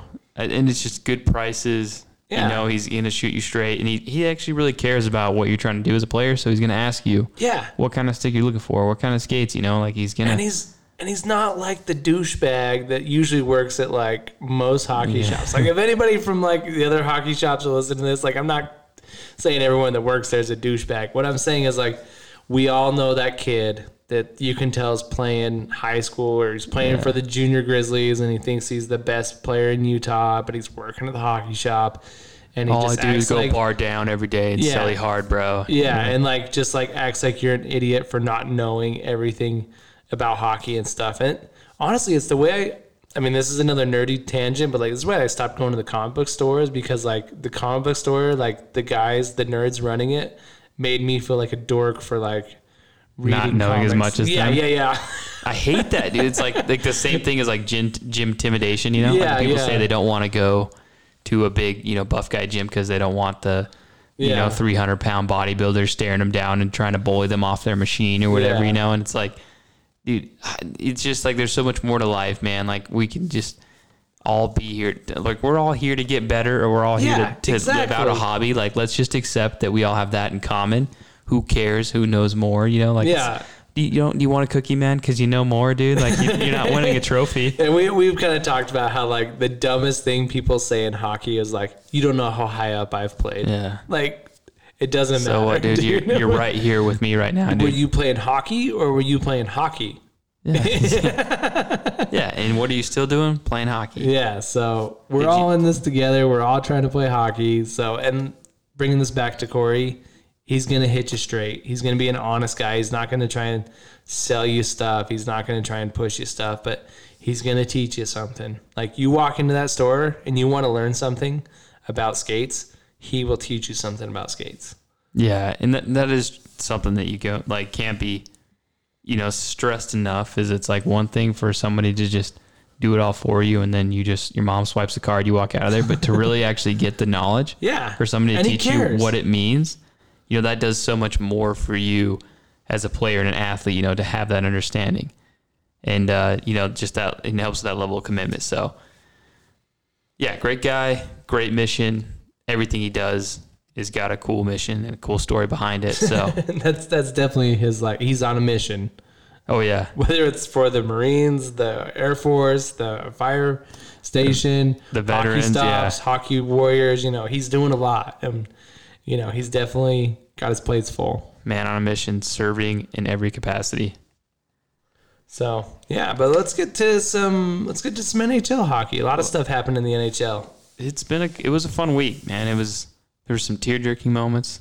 There Yeah. was some highlight, you know, just smiling moments, and uh, Yeah. yeah. and playoffs are just yonder, you know, just over the hedge here, Yeah. and uh, And that's usually like the end of the season is usually when those like tear jerking, like also like, Yeah. you know, like, you know, more than just the game kind of moments are coming. And, you know, we watched, I watched Ryan Miller's last game, you know, at home being a duck. And like, I've always loved Ryan Miller. Like, he's one of those goalies that like, I've always like, he's never really played. I mean, the Ducks, I do cheer for the Ducks quite often.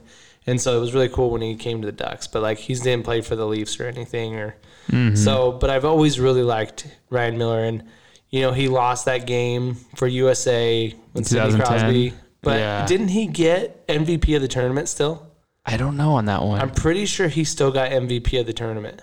he was that, that was an insane year, and it- yeah, he's always been one of those trailblazers and guys that one of the guys that carries the torch in that U.S. sweater. Yeah, You know, so like all of us American-born hockey players can really resonate with a guy like that. You know, just an individual, and then especially you as a goalie. Yeah. Of course, he's going to be an influence for you. and I definitely don't have the same build as him. And he, I mean, he's he was asked about you know what he's excited to see about USA goalies, or and he said, well, if a skinny kid from Michigan can do what I've done, then uh, you know USA hockey's looking good because there's definitely a lot of people out there that you know can accomplish a lot more than me. So. He's definitely a fun guy to watch play. He's always a good spirited guy. So, and it was it was a touching thing to watch him, you know, you know that final game, that final interview, and you know definitely just thankful for everything that he's gotten out of hockey and class guy, class, class all the way around. You were right. You called it. Was Ryan Miller in 2010? Yeah, so yeah, he did get the MVP of that that tournament. So even though USA lost and didn't get the gold, he did get the MVP. So That's cool to see. I didn't realize that either. I remember being so torn. I mean, I'm a, you know, I'm, I've been honest about it. I'm a Penguins fan, a Crosby fan, and I was so hyped on yeah Team US that year. And I remember watching that game. I was at the Oval actually. I was working at the time, and I was I had to work that day, and but we had TVs set up everywhere, so I'd Yeah. stop and like watch. And then OT happened, and I watched, and I saw the goal, and I was like. What, that was Sidney. Sidney just scored the goal to beat the U.S.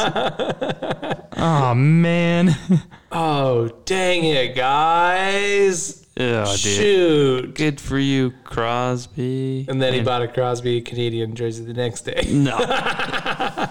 and then cried. And then cried. Uh, Oh man, it was it, it was a cool moment. And then, but what was hard is hearing him say like, I didn't even like really look up. I just kind of shot. I didn't even. It's like, don't say that you didn't. You didn't even watch the puck go in the net. You just Yeah, crushed yeah. the whole nation over here. yeah. But no, it was a cool moment for sure. Good for Ryan Miller to 18 years. I didn't realize it's been 18 years. Yeah, yeah. The winningest goal, American-born goalie. Yep. And he played against, well, Jonathan Quick wasn't in the game, but he was at the game. He wasn't the starting goalie for LA. So two solid USA goalies, you know, Yeah. down there in Southern California. So that's awesome. But also staying in the West, goalie um, Fleury tied uh, Luongo's most wins. Oh, did he? Yeah. He's- so he's I think they're, they're tied for third. So Dude, good for him. And Flower has just been he's had such a good resurgence out there in Vegas. And then last year, you know, there was they were a little upset. They're like, oh, he's getting replaced as starter, but he's been back in net this year. You know, things happen, injuries happen.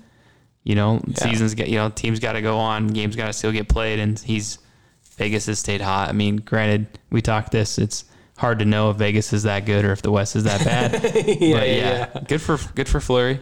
Yeah, I'm so happy to see him doing that. definitely cool to see those kind of things get broken or you know accomplished. And he's only like 50 away from Patrick Roy. Oh wow, I didn't realize he was that close. yeah, he's pretty Roy, close. huh? I mean, Brodeur's Way probably out of reach. Yeah, Probably out of reach. He's like 100 and something. I mean, at this age in Fleury's career, I, yeah, it's hard to see. him. But I mean, if he played two more years, he could definitely, you He'd know, be in the get mix if he started close two more to years, Patrick yeah. Roy. So he's got what did Patrick Roy win four cups. Uh, you know, I don't I think he won one. two with the Canadiens and then two with the Avalanche. So, I think you're right. Um, so I mean, Fleury's got three. So, I mean, if Vegas ended up winning this year, then he would have four also. who's that other goal out there? Lehner, yeah. Lehner. Uh, So, who do you think Vegas is going to protect? you know, everyone's joked about this. That, that, that now that Seattle Fleury's Kraken. gonna, you know, be pigeon tossed again to the Oh my expansion gosh. draft. But yeah, that is definitely an exciting. Thing. At this thing. point in his career, there might there's probably going to be another goalie that's a little younger that they can. I mean, okay, well, mad, but- staying in the West, Seattle Kraken became the officially, you know, the 32nd team in the NHL. So Yeah, made that final hefty payment yeah, to the league, and now they're gonna have to have a ser- serve up a team of twenty hockey player, twenty players next year, and we have the same expansion draft coming up. What is it? Seven no, forwards. no, no, Vegas isn't part of it or something. Oh, without with the exception of Vegas, yeah, right. Yeah. They can't. Oh, wait, never mind. Yeah, so for Larry, he's protected. Yeah. he's good. So yeah, I did read that the other day, and like That's I, right. I realized I, Guess they're I didn't put two and two together until just barely. But yes, I did see that every team has to submit their protected list by whatever date, and then but not July Vegas. July twenty first will be Yeah. a draft, an expansion Yeah, draft. and like so, like honestly, like you know, thinking about this podcast and stuff, like that's when I really wanted to start a podcast. Was that summer that Vegas became a team because it was like I was sitting around and there was there was no hockey on TV, but there was so much hockey news yeah, and it was just so much fun to like talk about and stuff. And I honestly, I talked with the lady I worked next to like every day about what was going on with this Vegas draft and all these things and explaining it to her. And every day she'd ask me about it and stuff. And I'm not even a Vegas fan. I really Yeah. don't root for them and and never really have. But it was just a fun summer. So like that was the summer that I was like, you know what, I should.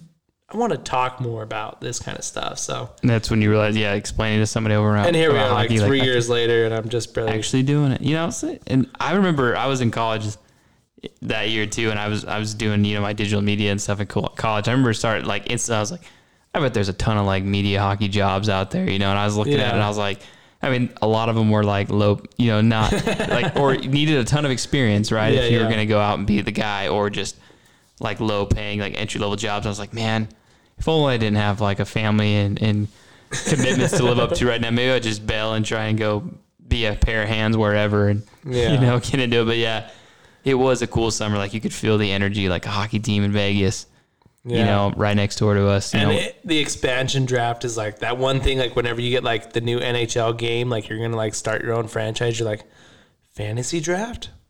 Hell yeah! Absolutely. and like you sit there for two hours trying to draft a team, you know, and then you realize that your team sucks, and you usually play You four games you- in the, yeah. into the franchise, and there's a there's a reason why algorithms and stuff work. You know, you're not you don't outsmart them. Yeah, you spent you spent uh, five hours drafting. You spent ten hours trying to design your jerseys and your arena, and then you played three games, and that was about it. spent the- some a couple hours crying after that. Toss the phone. Okay, never mind. Uh, Maybe I'm not a GM. yeah, but that's definitely that's one thing I like. I like building teams. You know, I always building a men's league team, and I think being a GM is fun. It's fun. It can be fun putting it together. Like when you Not that I'm a GM by your building a men's stuff. league, but you know, it's it's it's fun and exciting. You know, and every Wednesday that we you know rent ice, and I try and like get it you know everyone together and you know divide Yeah. everyone up. So it's fun. I know. I definitely got like selective. So I was on my team for a while before I took on the little managerial role, you know, and I had like seen a few guys come on the team and like not really fit or just like play very Yeah, selfish. yeah, and I remember when I took the mantle and I was like, we finally had like too many players and people were coming. I was like, I'm gonna be selective now. I, I've been in this locker room for like eight years now. And so I'm gonna the guys that I clearly no, don't want in the locker room, Yeah, don't yeah. want to play with. I'm gonna let them know, like, oh, I'm full, bro. Sorry. I remember that was like hard, but for at the same time, I was like, it's kind of nice being able to like not have to deal with these guys. Yeah, I, I'm definitely a guy that I like to like have fun in the locker room. Like Mm-hmm. winning is definitely I love to win, but like having fun is definitely what I more think about and having that positive vibe because there has been players over the year that I like personally, but they don't gel with other people, and it's Mm-hmm. it kind of just doesn't flow. So It's a fickle thing, man. You got to keep that ecosystem, the locker room alive, just as much as you got to keep the team solid on the ice. You know, yeah, yeah. So eh, super excited for the men's league to start. You know, coming in a couple yeah, the jerseys are, got the jerseys ordered. coming along. They're looking good. Yeah, I saw the pics. I'm excited to see what they would look like when they get here. Yeah, so we'll maybe I'll share the pic on the Instagram too. And So tease it a little bit. Tease it for oh yeah, our uh, thousandth you know, for a thousand downloads, the winner's gonna get you know an actual framed picture of our jersey concept. Just kidding. maybe we- maybe we'll have an extra one and we can you know. Ooh, ooh, there we go. Hey, and uh, you know, I saw that it's Asian Pacific Islander month uh, this month, Yeah, so yeah. you know the NHL's been ce- celebrating that, and uh, you know a couple uh, solid players that are highlighted as you know Dumba, who was awarded the King Clancy Memorial Trophy last season, is a player who best exemplifies leadership and qualifies on and off the ice and making noteworthy contributions to the community. So, I, I mean, I didn't even know that he was I of that heritage. I, you know, Yeah. you could you look at him and you know he's not just a regular white dude, but um, Didn't or- know that. Yeah, been and I and he's I like a Filipino heritage. yeah, yeah, yeah. and that, and Jason Robertson though, I I he is in the contender for the Calder. So yeah, and he's you know kind of I think Dallas everything in Dallas has kind of been under the radar a lot lately. Just I don't know all season you just haven't heard about him. Like after being that team that went to the Stanley Cup Finals, like they just kind of just kind of piddled, you know, and so Mm-hmm. you haven't really heard a lot about Jason Robertson, but he is doing kind really good on the there. radar. Yeah, He's And- second in goals, I believe, and he's second in points also. Like definitely right behind Yeah. Kirill. So it's, he it's might even be to keep up first in Kaprizov. points. Yeah, Is he first in points? I'm not sure. We could look that up, but yeah, I mean, I, I just think it's cool. Um, you know, like to to see the hoc- that the, the uh, amount of growth in the game and to see players coming from all over the world, and Yeah. it's always great when we can highlight those moments and then just yeah, and remember, you know, like the thing in the things talk about and the things that bring us together instead of divide us. You know, Yeah, And yeah, hockey's a, yeah. a thing that's bringing us together from all around the world, di- different races, what have you, backgrounds. Yeah, and the hockey is it really is for everyone. Like I mean that's kind of their slogan, their motto and I know that hockey is dominantly a white sport, but like dude, it really is for everyone and like some of the best people I know in hockey are not white guys, you know. So and that's fine. I mean, we talked to Zach last week and, you know, Yeah. and he obviously didn't let that hold him back at all. So, and it's good just to see people of different, you know, races and backgrounds getting into hockey because, and it should be a sport that welcomes everybody. And it, you know, I think it has done that, you know, pretty well over the years. So, Yeah, hats I off to the NHL for recognizing that stuff. So, I know it, it definitely had that yeah connotation that it was was a white man's game, but it's it's just slowly developing into such a more and more diverse game, and it's awesome to see it grow every year. well, and I honestly think it was because it was typically a, most hockey players, you know, came from the same areas. And not only just Canadian US, but they came from certain, you know, demographics and it's an expensive sport to play. So, you know, there's a lot of people that are giving back to these communities and, you know, providing opportunities for people who usually wouldn't get these opportunities to play hockey. You know, we kind of talked about with Corey that, you know, hockey is one of those sports that like you, you don't just go start playing.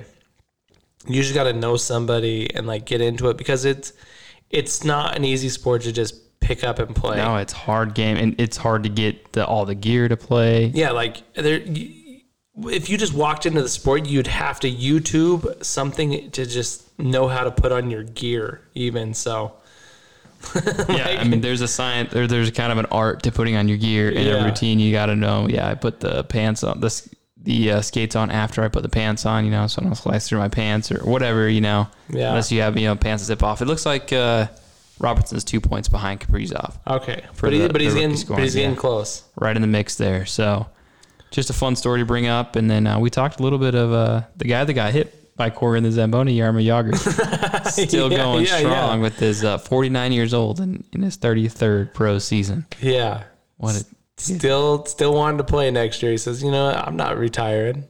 dude! Yeah, he's he's part owner of that team. Yeah, He's you know he's an influence in that team, and they won their their league and those, so they move up to the top Czech league next year. It's like he's still playing at a high level or competing at a high level. Yeah. He and it's funny because you see the quotes. He's like, "I know I can be better. I'm not doing good." And you're like, "Dude, you're playing pro hockey at 49 and you're putting up points, man. Like what?"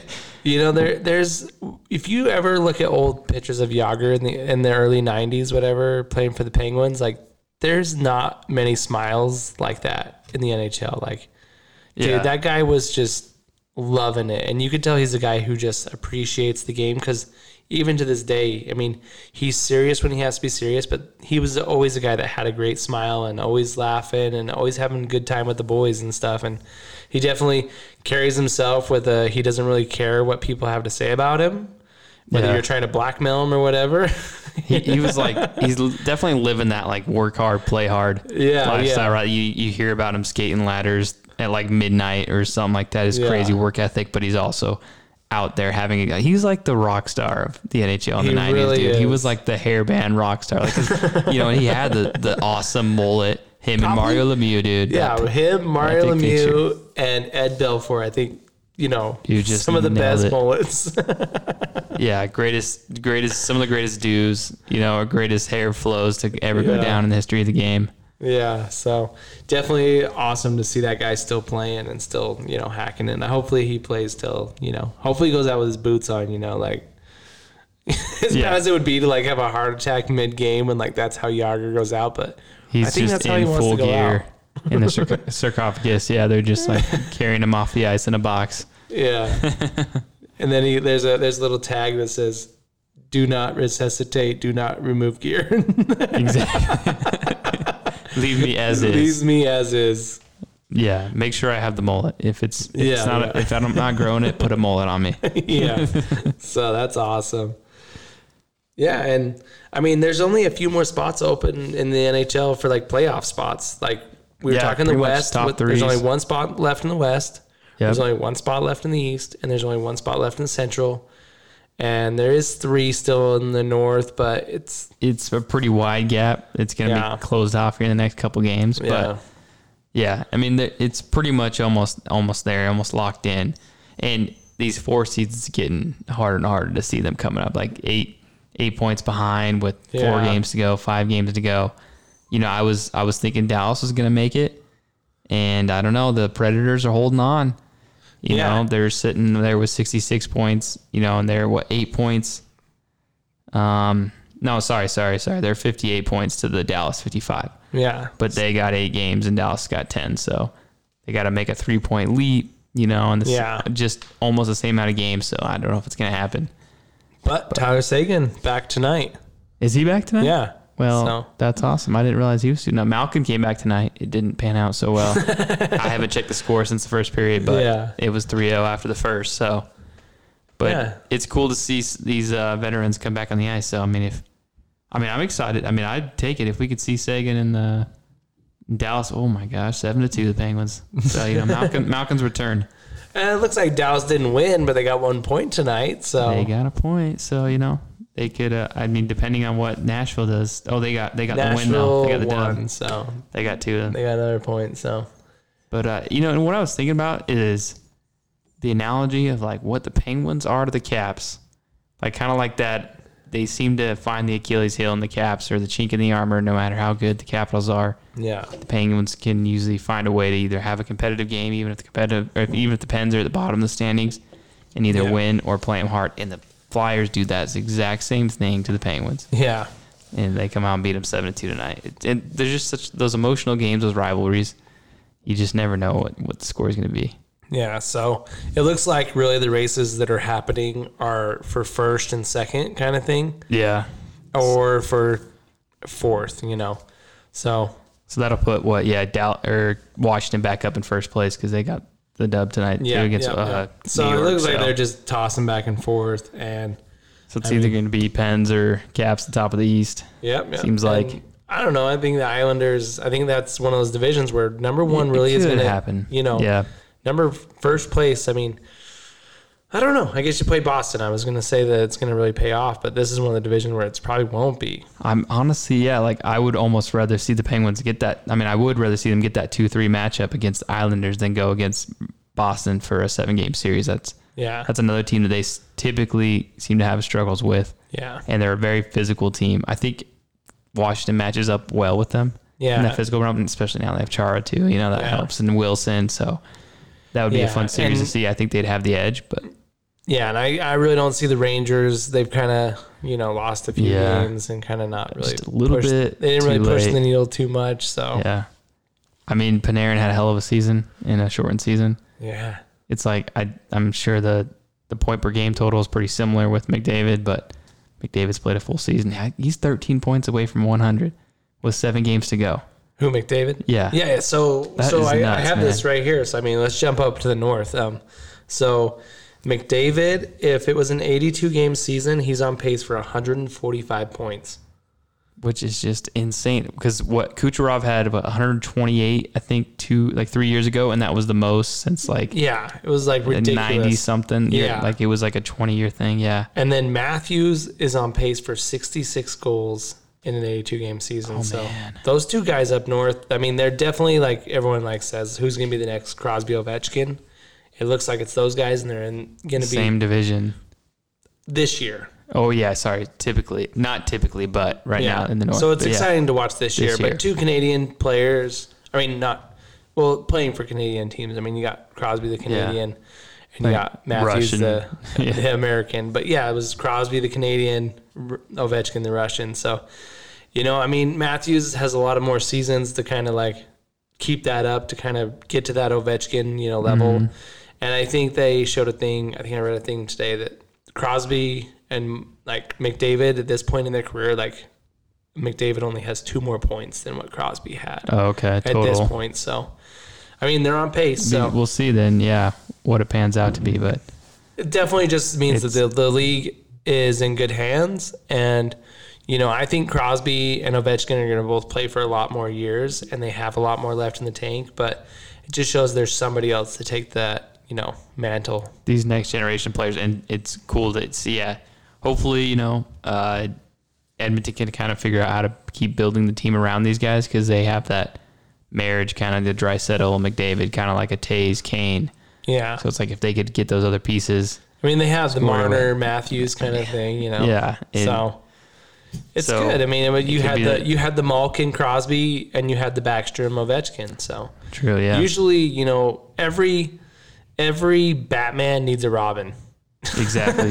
and it's kind of funny. Sometimes you can one year the Batman, one year you're the Batman, and one year the Robin. Like the next year you're the Robin. Yeah, yeah, yeah, yeah. You know, it can Yeah. flip flop. Like Malkin and Crosby really traded off. But but lot. Crosby, I think, has always been Crosby. Like he's He always been Batman. Crosby is definitely Batman. I mean, yeah, Malkin's a little bit bigger, but he's definitely Robin. he's had his like Batman seasons where he's like I don't know maybe co-Batman. Well, maybe no. There was Like, times when he- Batman kind of took a backseat to Robin. You know, if you're big into the comics, I mean, there's times when Batman's been a little bit weaker than Robin, and he Yeah. kinda, you know, he, Robin was really driving the ship, but he's still Batman. I guess I'm not super DC comic enough to like Dude, I got about keep up the three or four hundred Batman comics in the other here, room so- if we want to get into Okay. it. But Batman is what I know. So, yeah. like I said, I, I did stop going to the comic book store because people were making fun of me because all I read was Batman. So, Like, bro, you got to experiment with other magazines. dude, you don't even read anime. Like, No, no, just about that DC. no. So, but I mean, also in Toronto, I mean, we're over talking Toronto. Like, what did you think about? I don't know if you saw this about Wayne Simmonds fighting Edler. I did not see Edler had zero fights in his, you know, long career.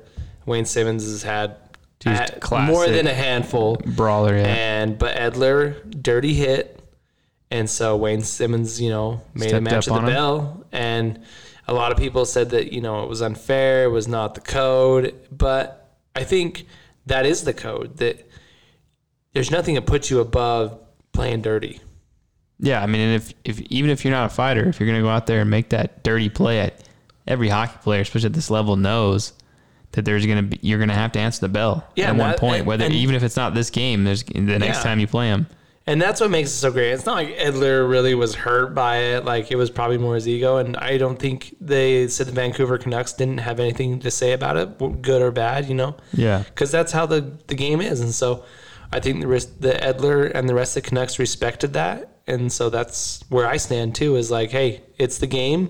You don't do dirty stuff unless you're willing to back it up. And sometimes you do dirty stuff and it's unintentional, but yeah, that's that's the name of the game.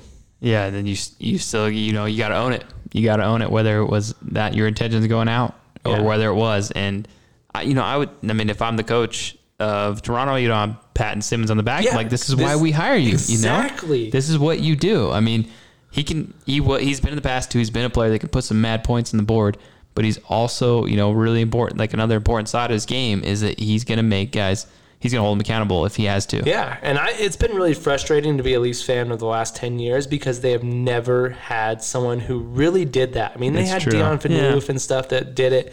Clarkson was a you know a dirty player and like could drop the mitts, He's you know, physical, and they had. Clifford here and there, but but no one made everybody pay for you know anything they did. Like Right, and night Wayne and night Simmonds keeps everybody on that ice honest. So props to Wayne Simmonds and when they made that and he like they they signed him first in the offseason and they gave him a couple million and then you saw they signed like all these other really good guys like Spezza, Joe Thornton, you know, Jimmy Vesey for like seven hundred thousand. like Wayne Simmonds Yeah, is the making veterans minimum. Like Wayne Simmonds is making more than Vesey, Thornton, and Spezza put together. It just shows you how meaningful that is to have on your team, and like that there's Yeah. a real value for that. And that, that's the thing about hockey is it's so funny, and people that don't understand the game, we talk about this. You know, it's Yeah. it can look like it's a just a dirty animal thing. You know, when these guys are fighting Yeah. and throwing blows, but it's such like there's an actual strategy and need for and value of it in a game. You know, the fight can alter the game. It can change the momentum. And I, I respect like a captain, you know, like, like a Sidney Crosby or something like that when they're not a brawler, but they're like, Hey, I'm wearing the C Yeah. and I got to do something to get my boys back into it. If I Yeah. got to go drop the gloves for a second, whether I look silly or not, I got to get my boys going. Yeah, and I think I've said more nice things about Sidney Crosby on this podcast than I have in the last I- ten years. It- yeah, we, we really got to make sure everybody save this audio. You're never going to hear this much nice Crosby stuff coming out of Nick's mouth. Yeah, but he definitely is a guy who who was there playing for his teammates, and and hockey's great in that aspect where everybody really is playing for each other. Yeah, it's it, you know yeah because it takes the whole team, man. It's it's a, one of the sports where you, you can't win with just one or two awesome No, players. You no. can't rely on that. You can't have that LeBron James and like not discounting LeBron James and his skills because obviously he's He's at the amazing, top right, of yeah. you know he's the master of his craft, but he you can't take Connor McDavid or Sidney Crosby and put them on any team and that team become the best team in the NHL. Yeah, I mean, yeah, like look at Taylor Hall in Buffalo. You know, you know, just kidding. No, but you can't put if you put Connor McDavid in Buffalo right now with the exact same team. I mean, he has Eichel, but yeah, it's not going to turn the whole organization around. It's not guaranteeing you a cup. It's not guaranteeing you first place. It's not even guaranteeing you a place in the finals. Like, Yeah, not even a playoff spot. Yeah, and I and I think it's awesome what LeBron James has done. Where like he's been in the finals for like you know, he was like went like ten straight years or something like that. yeah, Oh. he hasn't missed many finals. I know he missed last year, I think, but Yeah. no, he won last year. It was two years ago. He Two missed. years yeah, ago, he I- missed. Yeah, I think he got shut down at some point in the season. The Lakers yeah. were bad, you know, but that was before they made the big. So they were like the- they were like last in the league, and then Yeah. he, they took him to win a championship. So because you know he did what his, he did, it, where he can you know he controls the narrative and speaks to other superstars like you want to come be in LA with me, right? And then all of a sudden the next year they're a super team. yeah, and the NHL, you know, like sometimes they try and do that where they like, but it doesn't really work. The salary cap's a lot, you know, is different, and the, Yeah. the contracts aren't these mega monies, mega money contracts. But yeah, it's it is kind of cool where it is. It takes the system, the whole team, and it takes you have to chess game it. Yeah, You know, like you need the players that complement each other, and like like when the Penguins won in what 2016 with against the Predators, or was that 2017? One of those years. I mean, they wouldn't have been there without the HBK line. yeah, You know, that's not what everybody was going and co- was highly coveted going in the season. You know, Yeah. Hagelin, Kessel, and and what Bonino. yeah, Bonino. But they were they were carrying a lot of the load in the playoffs. Yeah, so I think, and that's what's fun about the NHL playoffs. In a couple in a couple weeks, we'll be talking about a player that has been done nothing all season, that it became playoff time, and they turned it on. Yeah. And we're going to be talking about teams that like, oh, this team's definitely going to win, you know, or definitely going to go to the finals, and they're going to get out the first round. Like, that's mm-hmm. what's so fun about the NHL playoffs. And I, I'm kind of bummed they kind of been prolonged an extra week because of COVID delayed games. Yeah. But hey, we got to do what we got to do, and I'm here for it. And we're going to get some playoff hockey here soon, and I'm just so excited. Yeah, I know there's nothing quite like playoff hockey, and I, dude, the home ice atmosphere is just something you know, a force to be reckoned with. You know, I don't. Yeah. Yeah, And there is fans in the stands this year's for most of the teams. It's not. I'm pretty yeah. sure every team in the U.S. now has fans. I mean, Capitals were one of the last teams, and they now have fans in the stands. So it's not like the full 20k, you know, bearing down on you, but those Yeah. four to five thousand, whatever their numbers are.